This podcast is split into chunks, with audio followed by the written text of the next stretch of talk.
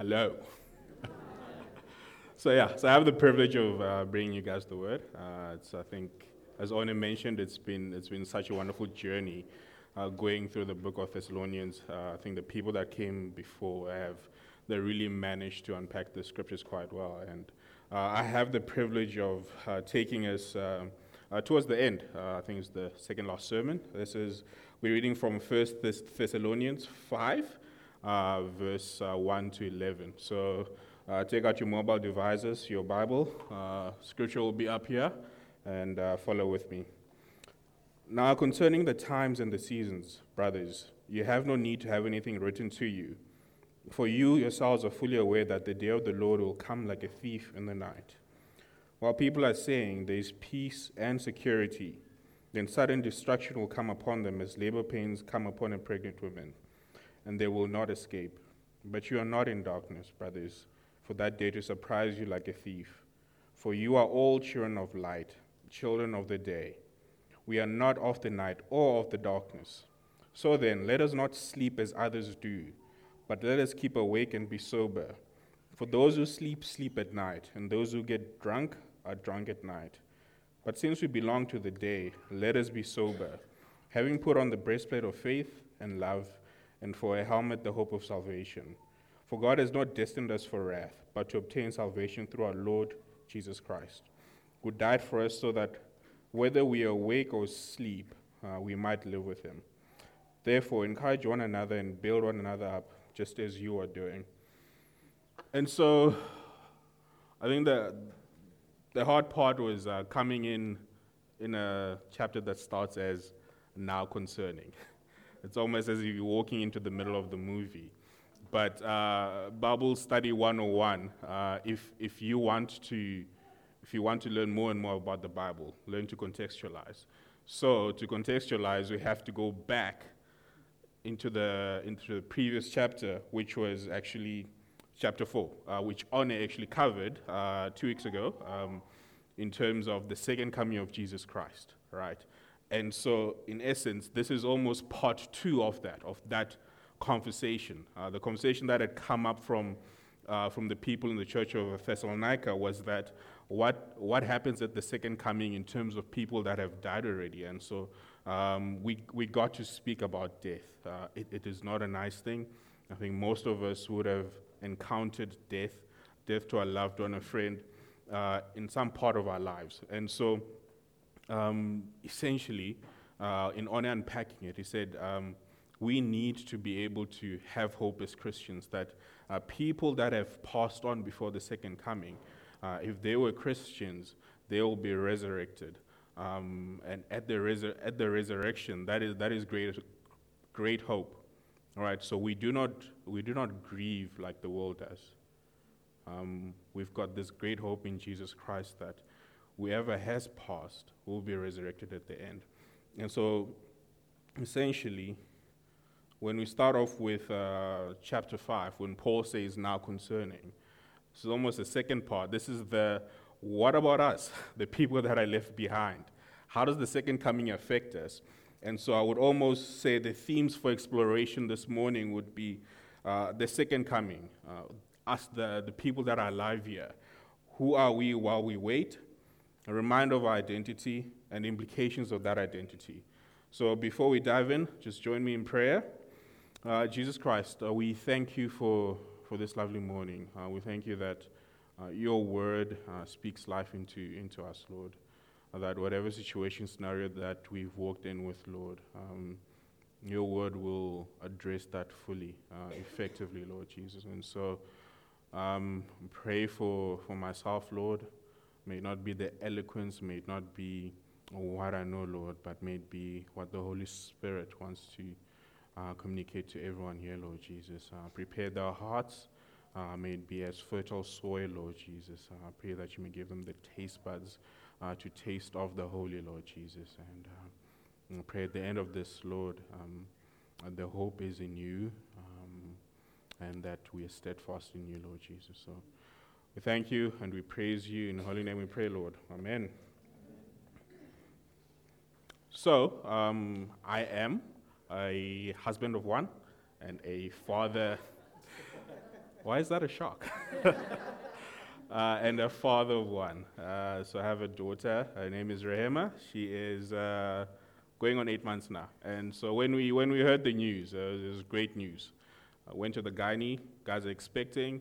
Uh, due date sometime in, in April, right? They usually give you a date, but we all know that anything can happen before or after, all right? So, I mean, we, we love life. We like to enjoy life, uh, living life on the edge, watching movies, the 10 o'clock movie, you know, so that kind of thing. so, so, so, so basically, uh, you know, we, we had a holiday planned for, for the March period, just before the, the birth of our daughter. You know, going to Mozambique, uh, isolated, isolated beach. You know, no one around, no one to disturb you. Have fun. Uh, my wife likes diving with sharks, so we're gonna do that. You know, uh, got some vouchers uh, to taste the array of cocktails that Mozambique has to offer. You know, and we even went further. We really, really wanted to enjoy this time. We went further as to we canceled our medical aid. We're like, we don't really need medical aid, right? We we're gonna no, really, we're gonna we're gonna save all that money so that we can spend it as pocket money in Mozambique. You know, uh, go wild in a Christian way, of course. You know, so so a lot of you are, are probably like thinking, what what in the world is going on, right? Um, and this story is not true, right? Yes, it's not true. the, it is not true. Uh, if that was the truth, that would be one of the most reckless things that we could ever do, right? Because if, if we know anything about uh, the expectancy of a child, you need to prepare, right? Uh, in whether it's uh, visits to the doctor monthly, whether it is um, you know, a change in diet, a change in certain patterns in your life, you know, beefing up your medical aid, uh, ensuring that closer, closer to the date, uh, even though the doctor tells you this date, you know that anything can happen, right? Uh, closer to the date, you know the route to the hospital. You know, you know you check in, everything is sorted. You know what's going to happen when you get there on the day. I used to work in Johannesburg. I nearly said I work in Johannesburg. I used to work in Johannesburg. And so one of the things that we did was, you know what? Uh, there should be someone on speed dial that stays in Pretoria in case something happens, so that my wife can then call that person and say, hey, it's happening, right? So, if you're sitting on the other side and thinking that was such a cool story, I wish that was true, please talk to me after the service. Because this is not normal. So, how does this relate to our text? Paul, uh, verse 1 says, Now concerning the times and the season, brothers, you have no need to have anything written to you.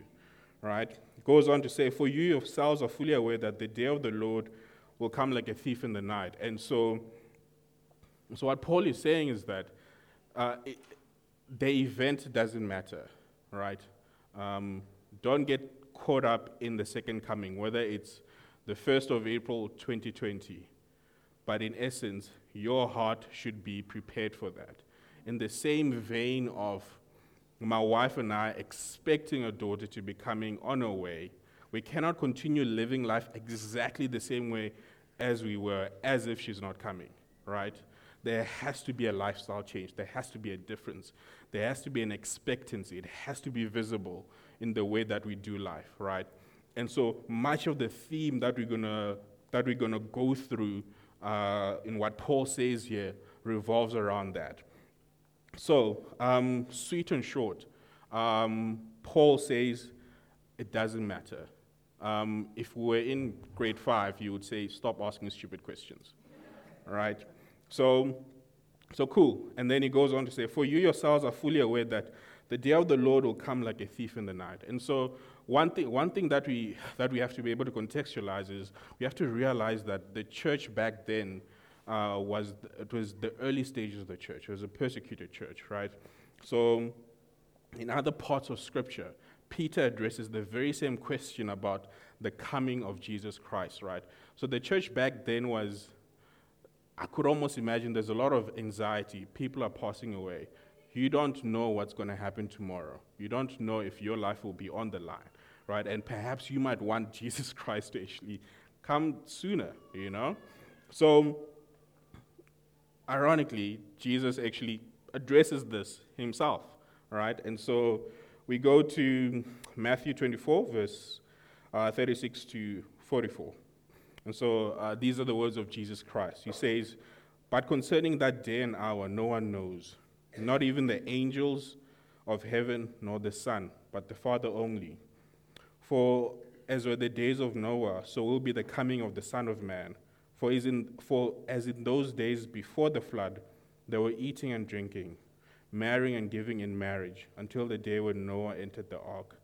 And they were unaware until the flood came and swept them all away. So will be of the Son of Man.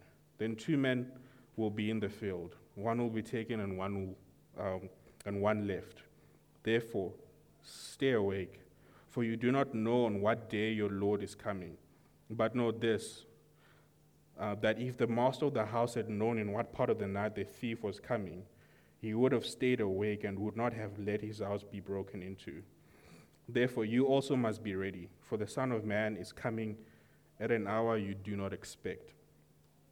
So, when we go back, what Paul, what Paul is communicating is exactly the same thing that Jesus Christ communicates, which is that the event does not matter. When this will happen does not matter. But one thing we know as believers is that this day will be a day of surprise. But there has to be a difference in the way Christians and, well, Christians deal with this in comparison to non Christians. And that is the difference in our hearts, how we live life, right? So, in, in expecting the second coming of Jesus Christ, we cannot continue to live life normally. And so, Paul says, Paul says in, um, excuse me, um, verse 3 while people are saying there is peace and security, then sudden destruction will come upon them as labor pains come upon a pregnant woman and they will not escape. And so there's a sense of people continue living life for this moment, for this time not realizing that on any given day, you could die or Jesus Christ could come back, and you will have to answer for yourself. So, moving from that, there's a sense of Paul, Paul almost reprimands us, uh, reprimands the church, um, and he reprimands us. It feels very hard. it's not a nice way of starting. So, but then he gives us a little bit of hope uh, as we move on to uh, verse, verse 4, 5, 6, and 7. We're going to bang this out as a, as a whole. And he says, But you are not in darkness, brothers, for that day to surprise you like a thief. For you are all children of the light, children of the day. We are not of the night or of the darkness. So then, let us not sleep as others do, but let us keep awake and be sober. For those who sleep, sleep at night, and those who get drunk are drunk at night. So there's a, there's a glimmer of hope here, right? Uh, Paul starts it out as but, right? And so whenever we hear those words, uh, especially the but God, right? In this instance, uh, this is specific to the people. It says, but you are not of the darkness, you know? Amen?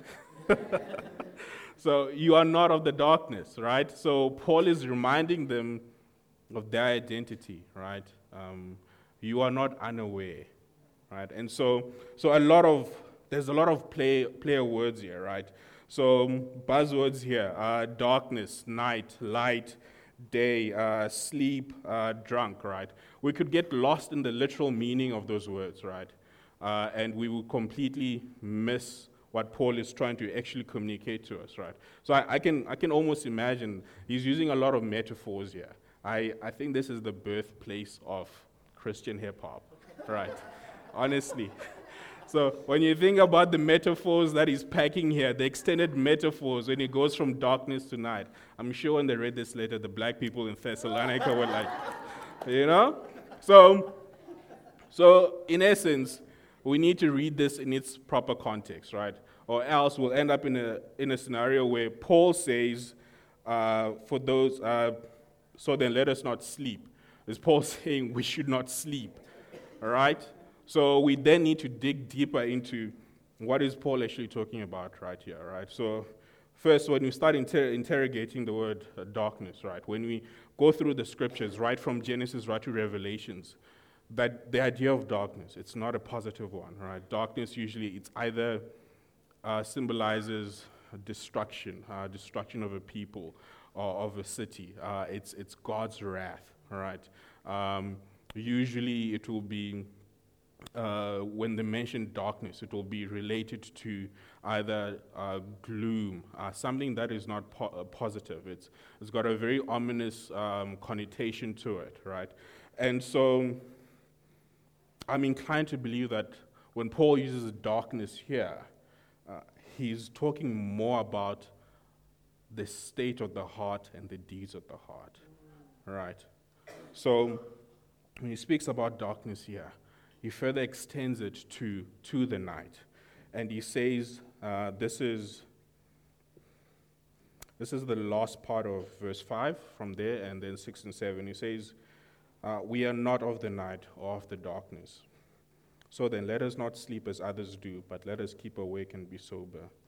For those who sleep, sleep at night, and those who, uh, who get drunk are drunk at night.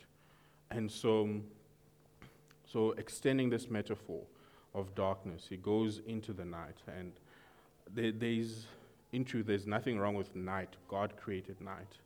Right? But as we went through uh, the question of the day in terms of what is about what is it about the darkness that we fear so much? Well, why is it why is it so negative? And you know, a lot of a lot of the stuff made a lot of sense. It's, it's the idea of uncertainty. It's the idea of not knowing. Right? Now, when you dig deeper, um, darkness is as well. It's it covers it covers and conceals.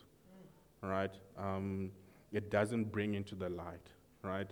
Sometimes ga- darkness uh, within the context of night uh, provides us with an escape. But unfortunately, that escape is a temporary escape, right? And so when Paul, when Paul brings in sleep, we need to remember that um, two weeks ago, Oni spoke about those who are asleep. This is not the same thing, uh, completely different. When Paul speaks about sleep in this current context, um, you can almost imagine what happens when you sleep scientifically, right? It's you're at a relaxed, relaxed state. Uh, you're not aware of your surroundings. Um, you're almost dead to external stimuli. Uh, a lot of things could happen. It's, it's, a, it's, yeah, it's almost a, a position of vulnerability, right? And you don't know any better in that, in that context. You know, could almost remember, I don't know who went to uh, camps. Sleeping was the worst thing ever because you're going to wake up with stuff on your face, toothpaste, and all those things. So a lot happens, right? And so in this context, uh, Paul is almost going towards uh, you don't, when you're asleep, you don't know any better. You don't know the truth of what's really happening around you, right? And then he goes on to speak about uh, being drunk at night, and this could almost have a a twofold meaning to it uh, drunk literally and drunk metaphorically. Drunk metaphorically, um, when you imagine drunk people, right, um, they have no self control, right? Um, they're not aware of what's going on. A lot of drunk people do a lot of things which the next day will say, I do not remember anything, right? Uh, they can be picked up by strangers. A person could have a field day with them it's not so much different from someone who's asleep, right? And so that's the one side. The other side is just um, people who are drunk are drunk at night. Uh, the night brings in it brings in opportunity for, for sin to fester, right? And so, where do I get these principles from? Uh, let's turn to two scriptures are Romans uh, 13, verse 11 to 14, and then we'll read John uh, 19 to 20. So, Romans 13, uh, read with me. Uh, besides this, you know the time that the hour has come for you to wake from sleep. For salvation is nearer to us now than when we first believed. The night is far gone, the day is at hand. So then let us cast off the works of darkness and put on the armor of light.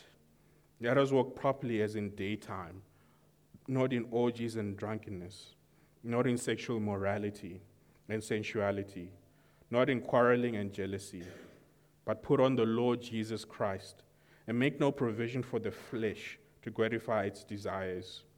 In John 3 19 to 20. Uh, and this is the judgment. The light has come into the world, and people loved the darkness rather than the light because their works were evil. For everyone who, who does wicked things hates the light and does not come to the light, lest his works should be exposed. But whoever does what is true comes to the light, so that it may be clearly seen that his works have been carried out in God. And so, if we return back to the text where Paul speaks about darkness, speaks about light, speaks about sleep, speaks about the night, um, to package this, essentially, if you find yourself consistently in a place where um, you've got you, you love concealment and do not move towards transparency, transparency, that you move towards isolation into, in, instead of community. Uh, if you continuously find yourself at enmity with God, then I would say then that um, you then probably do not know Jesus Christ. And I would say then that then you are not in the light, right? And so the difference in darkness and light is not, it's not so much in our actions, um, although those are evident, but it's more so in who we're in relationship with. Right? The defining factor here is Jesus Christ in the middle of all of this. And so it's not going to come up, but John 8, verse 12, uh, bold, audacious statement that Jesus Christ makes. Um, he says, I'm the light of the world. Whoever follows me will not walk in darkness. And so, what Jesus Christ, this is, this is a very, very bold statement, right? Um, indirectly, he's saying, I am God. He doesn't say, uh, I'm one of the lights. He doesn't say, um, I'm a light for a particular nation. He says, I'm the light, right? So, therefore, if we find ourselves not aligned to Jesus Christ, whether or not uh, you're feeding the poor daily, or whether or not you do good works, uh, then I would say that you're probably in darkness because darkness and light are more related to who do we know, right? So, as we move further, um, I beat you with a stick again. so, it's not me, it's Paul though. so, um, we move back to the text, and uh, Paul speaks and he says, But, but you're not of the darkness Amen? Huh? So he says, You're not of the darkness. Um, that day will not surprise you.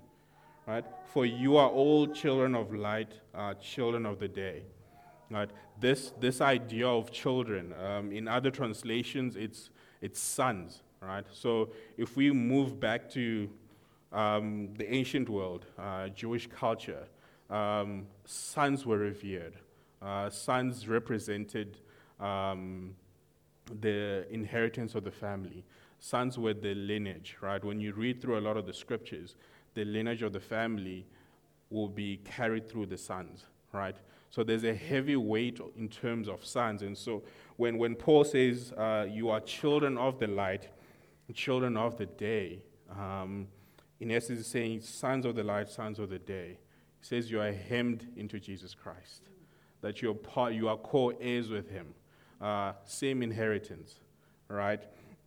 So we already know that Jesus Christ has already declared himself as the light of the world. There is no one else like him, right? So that is great joy.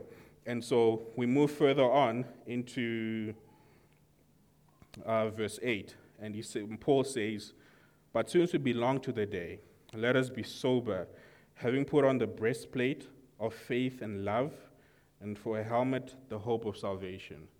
So this kind of gets, gets intense. So faith, love, and hope, uh, pillars of what we believe in, essentially. Faith uh, is what brings us to Jesus Christ. The hope, the hope of the resurrection, that the hope that one day we'll be reunited with Him. right? And love, love was put on the cross. And that's how we get the gospel, right? But the picture that Paul paints here, it's not, it's not, a, it's not a peaceful one, right? Uh, he's using a lot of, um, I guess in our time, it would be army, army language, right? It, it's metaphorically speaking. He's almost painting a battleground, right? So what, what Paul is essentially saying is that in as much as uh, Jesus Christ, he, he's been resurrected, um, you will be resurrected uh, at the second coming of Jesus Christ. Uh, this, this space between now and the second coming, or the space between now and your death, it's, it's a war zone, right? Uh, we are not to coast. We are not to sit back and think, uh, I'm saved, therefore everything is fine, right? So Paul paints this picture of, um, of a Roman soldier putting on his armor. He says, uh, put on the breastplate, um, the helmet of the hope of salvation. Uh, in the previous verse that I read, Romans 13, uh, he speaks about uh, put on the armor of light. There's a lot of put on, put on, right?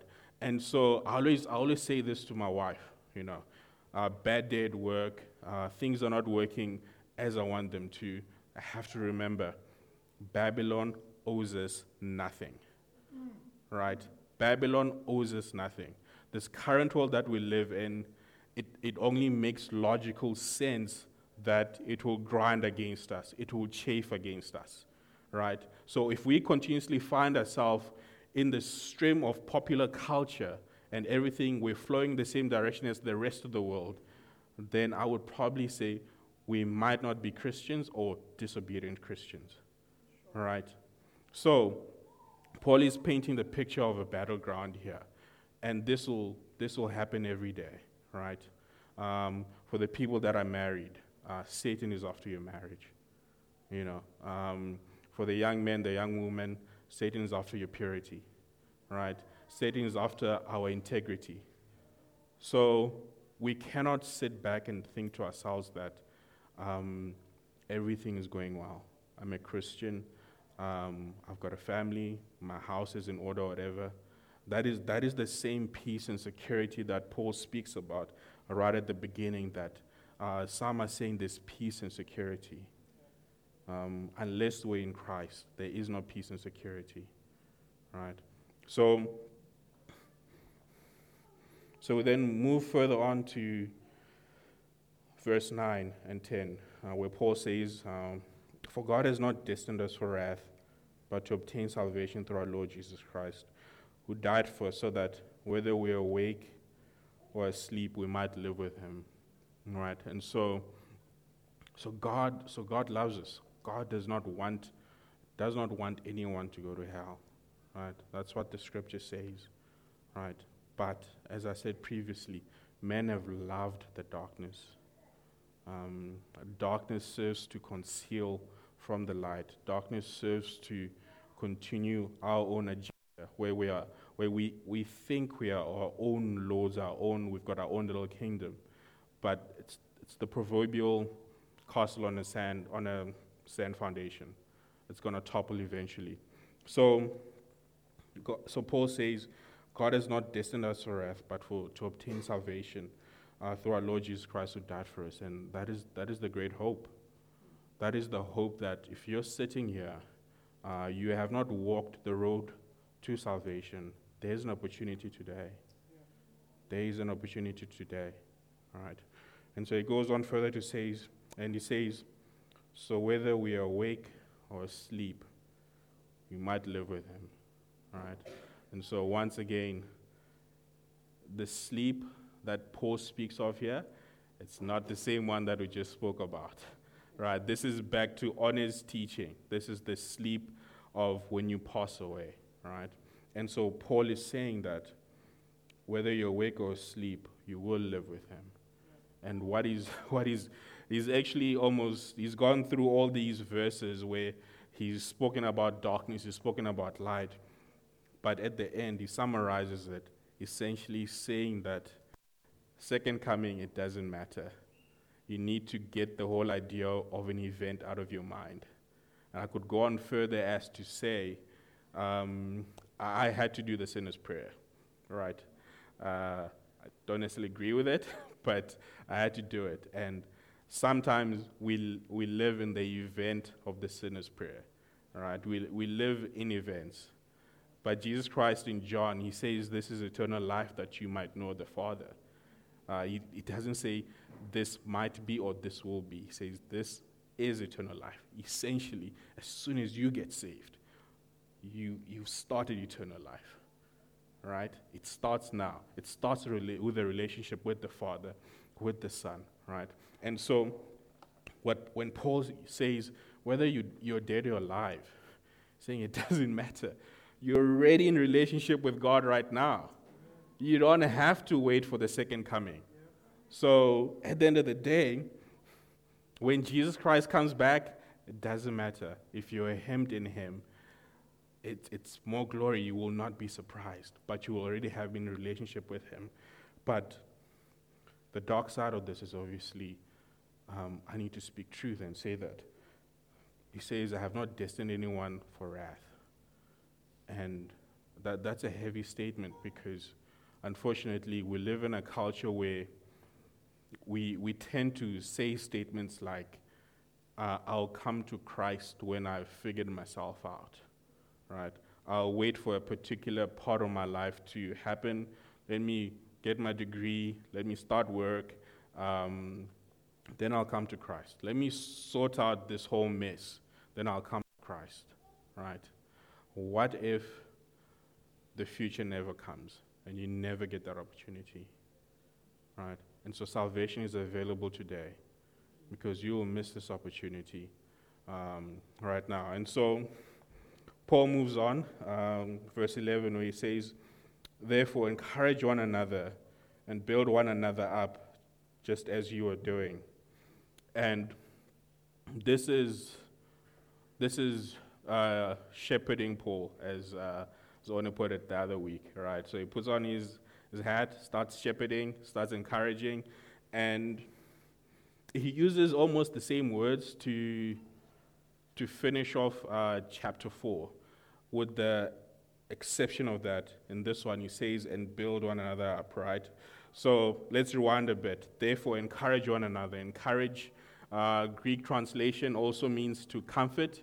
Uh, in the context that Oni preached in, uh, people were losing their loved ones um, there was a sense of, I, I need to have hope, right? And so Paul is saying, comfort one another, comfort one another with these words. Comfort one another with the fact that uh, your loved ones who are in Christ, although they have died, they will be resurrected with Jesus Christ at the second coming, right? That we do not grieve like the rest of the world, right? But then to the second part, he adds and build build one another up, right? Um, build, once again, Greek, another word, it's to edify, right? Edify, fancy word to say um, instruct, improve morally, spiritually, right? So it's almost, he changes, he changes the tune a bit and he, he contextualizes the fact that now you guys are left here. You guys need to live now, right? You guys are in the, in the middle of, well, now and the second coming. What happens now? And Paul is saying that comfort one another, but also build one another up, right? Edify one another, right? Um, encourage each other spiritually to move towards God, right? Um, and how do we do that? We do that by reminding ourselves of our identity in Jesus Christ as children of the light, children of the day, right? That um, Jesus Christ has done the work, and that the, the current world that we live in, it's not supposed to be conducive to Christians. So if it is too hard, uh, it makes sense. But there's a great hope, in that at the resurrection, will be with Jesus Christ. So, yeah, so, yeah, let's pray, and uh, as the band comes up. Uh, Jesus Christ, uh, we we thank you that uh, thousands and thousands of years uh, later on, we can marvel uh, in your word that the same issues that the previous church, the old church, was wrestling with in terms of your second coming uh, are things that are not ex- exactly too foreign from us, Lord Jesus. That uh, even in our current context, Lord, we, we struggle. What, what is supposed to happen now?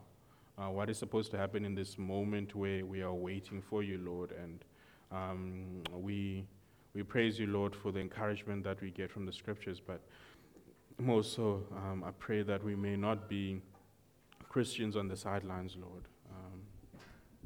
There's a darkness in this world, Lord. Uh, there's a lot of people that do not know you. There's a lot of people that uh, need the gospel, Lord. Uh, I pray that uh, we may be spurred on uh, to bring many more uh, into your kingdom, Lord Jesus, that we may share of the great work as uh, Dichaba shared earlier in terms of what you've done. You've done it, Lord Jesus.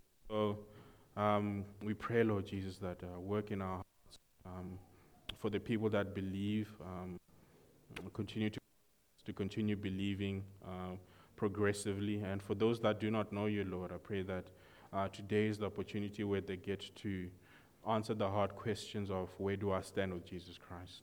So, Lord, we thank you. We praise you. In your holy name we pray. Amen.